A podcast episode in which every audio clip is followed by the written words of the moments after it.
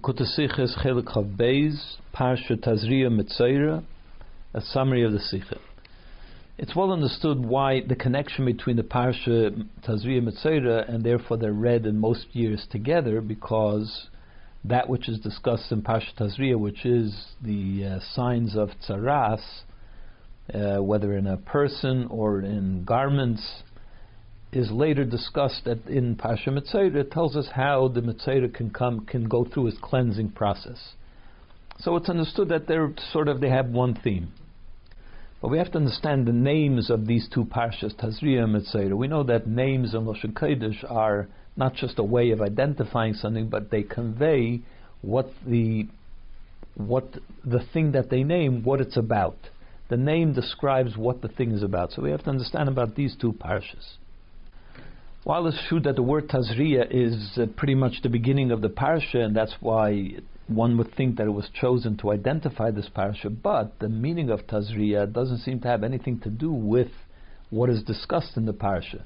The most of the parsha dis- uh, discusses tzaras, and therefore the word Tazria, which means to conceive, a woman that will conceive is what the word uh, over here means and that's what it means. Tazria means something that's implanted, conception, which in, uh, signifies beginning of life, a new life created. Whereas the word, uh, the content of the parsha talks about a mitzayra. Mitzayra is somebody that is considered as if he's dead. It talks about something very negative. So they seem to be the opposite of each other. The content of the parsha is all about tzaras, death, and the name of it talks about the creation of life. Same could be asked about the next parasha, Mitzayra. The word Mitzayra seems to identify the person that is a Mitzayra and his status as a Mitzayra, his condition as a Mitzayra, whereas the parsha really talks about how to get out of the status of a Mitzayra. How do you get away from that? How do you cleanse yourself? It doesn't talk anymore about how he became a Mitzayra or what it means to be a Mitzayra. And it's true that in the Parsha Mitzayra it talks about a house that uh, was was uh, afflicted by tzaras, but a house is not a Mitzayra. You don't call a house a Mitzayra. And in addition to that, the status of a house being afflicted by tzaras, the Torah paints it in a positive way. It says in Rashi, explaining why it says, "The nasati negat uh, tzaras, I will place." A, an affliction of tzaras, sounds almost like Hashem assures us that He will do so, as if it's something good. And Rashi explains, yes, because the Amiroim, the original inhabitants of Eretz Yisrael, they would hide their treasures in their walls. And so when uh, Hashem puts a, a condition of tzaras onto the wall, you have to destroy the wall. Now you uncover the treasures. That that's seen as a positive thing rather than the mitzayra, a person that becomes afflicted by tzaras, which is a negative thing. Another question that could be asked is that there are some the early commentaries, the the Rav Saadia Gaon, Rashi, the Rambam, they refer to this parsha as Zois not as Mitzayra, but Zois But the general prevailing custom is that the Yidden call it Parsha Mitzayra. It's brought in Torah, Shulchan Aruch, also by that name. So why is there this difference in the way it's identified. So, to explain, one of the principles of Jewish faith is that Hashem rewards and punishment. We believe, as a principle of our faith, in the concept that Hashem rewards those who keep Torah mitzvahs and He punishes those who don't keep Torah mitzvahs. However, since the Torah is all kindness, everything is kindness, so it's understood that even when Hashem finds it necessary to punish someone, it's actually a good thing that He's doing for that person like to uh, to fix a problem that the person has within themselves, and therefore a certain punishment is able to correct that and fix and heal and so on. And that's what really the punishments that are mentioned in the Torah are all methods by which Hashem fixes problems that people have. And the Rambam explains about tzaras that the, all of these types of tzaras, which apply to people, to garments, to uh, leather, leather stuff that a person has in his house, and then to the house are all a way that Hashem corrects a certain situation. If a person is involved in lashon hara, and he, and he doesn't stop, So Hashem first puts a negatzaras on the house, something removed from the person, not close to the person, and has the opportunity to remember that I'm doing something wrong and I need to stop this behavior. But if he doesn't, so then the negatzaras persists, and eventually he's going to have to break the house down or the wall down. If that doesn't help, so then the tzaras gets closer to him. The garments, his own clothing, becomes afflicted by tzaras. If he doesn't desist because of that, so then he'll have to burn his clothing.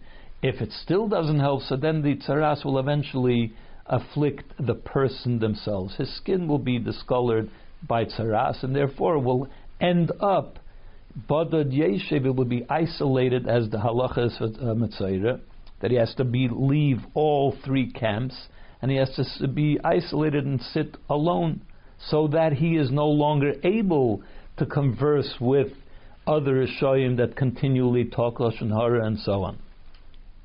In other words, that Hashem creates a new, a miraculous situation because saras is really not a natural thing. The Rambam says that it's something which is extra, uh, you know, it's not natural, it's supernatural. Hashem creates a supernatural situation just for the purpose of helping a Yid get past his connection to Lashon Hara.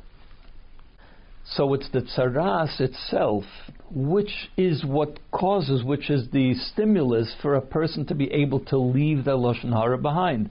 Until the very last step of it is badid yeshiv. It puts you in a situation where you can't even speak lashon hara because you're all alone. You're isolated.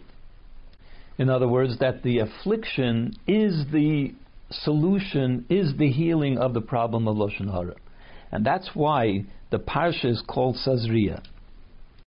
Sazria, as we said, means new life being created.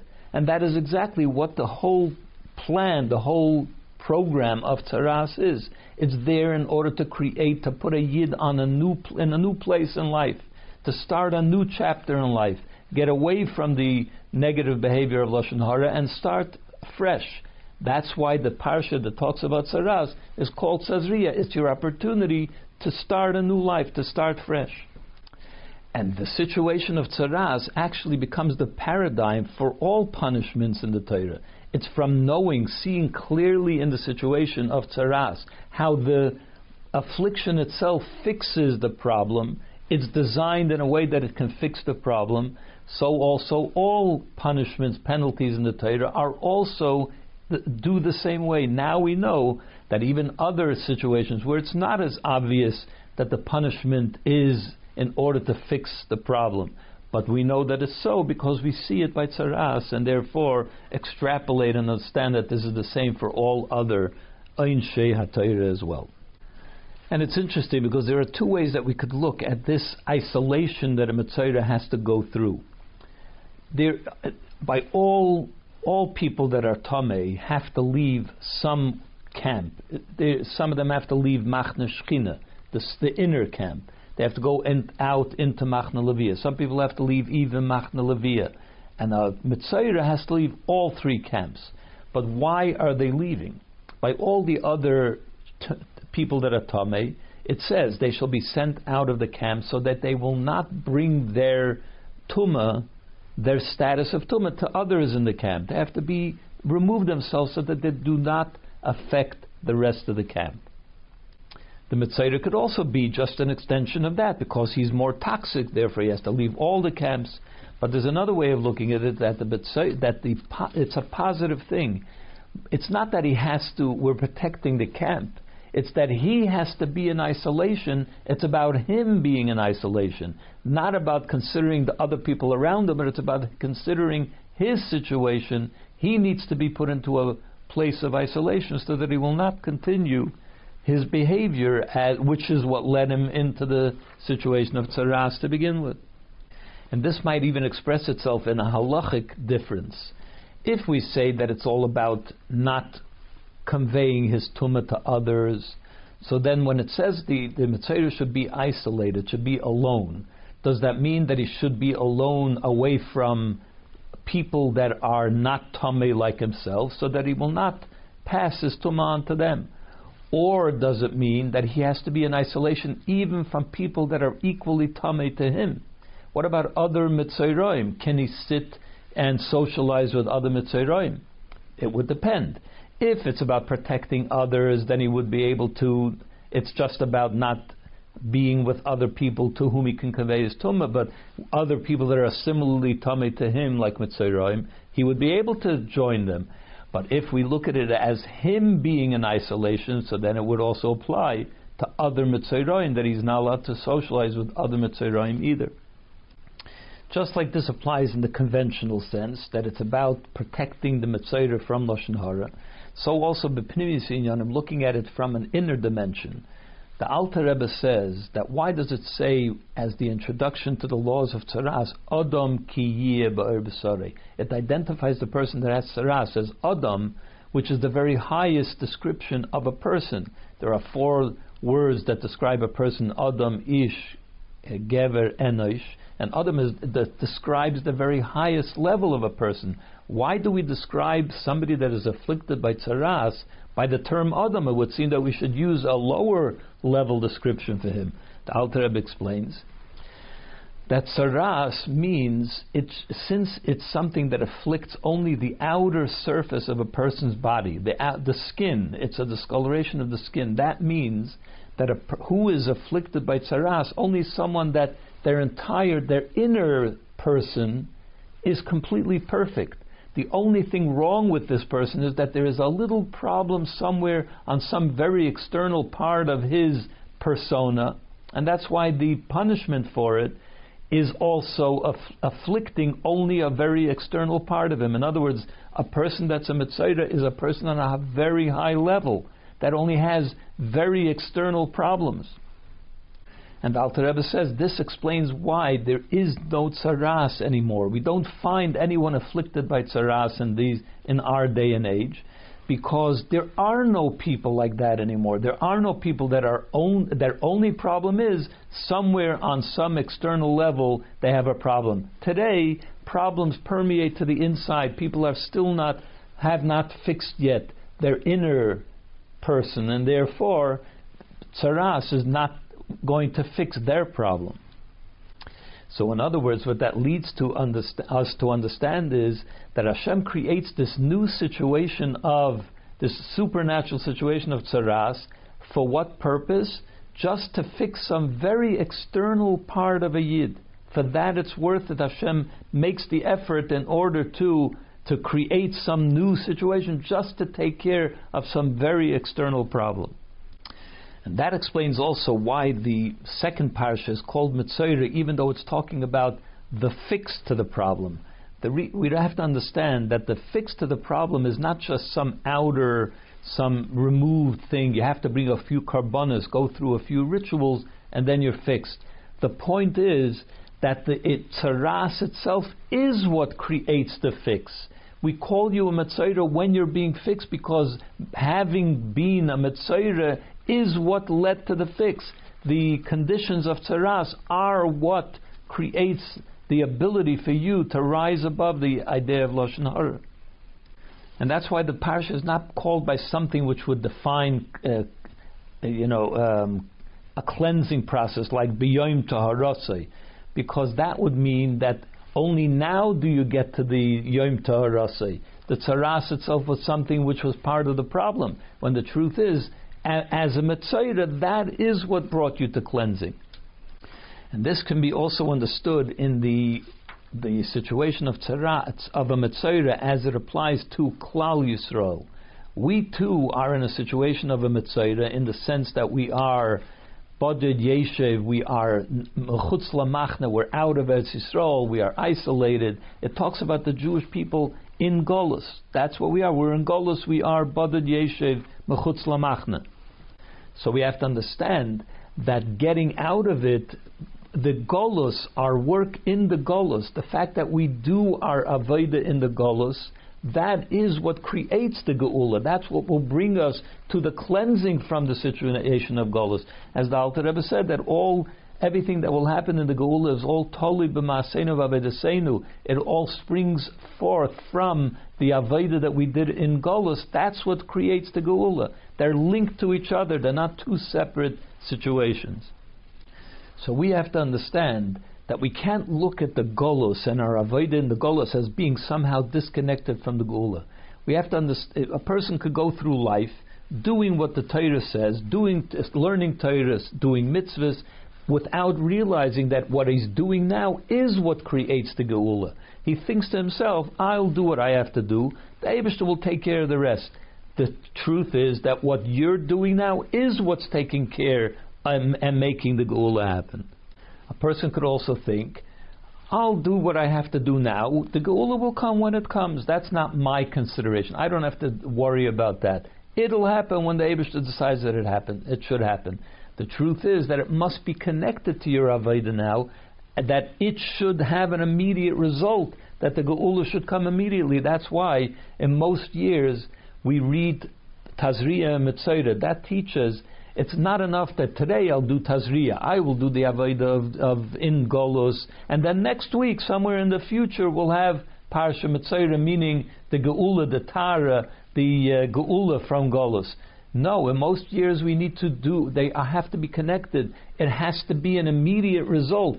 Tazriya must lead to immediate Mitzayra, immediate V'yom Tarasi, immediate Geula.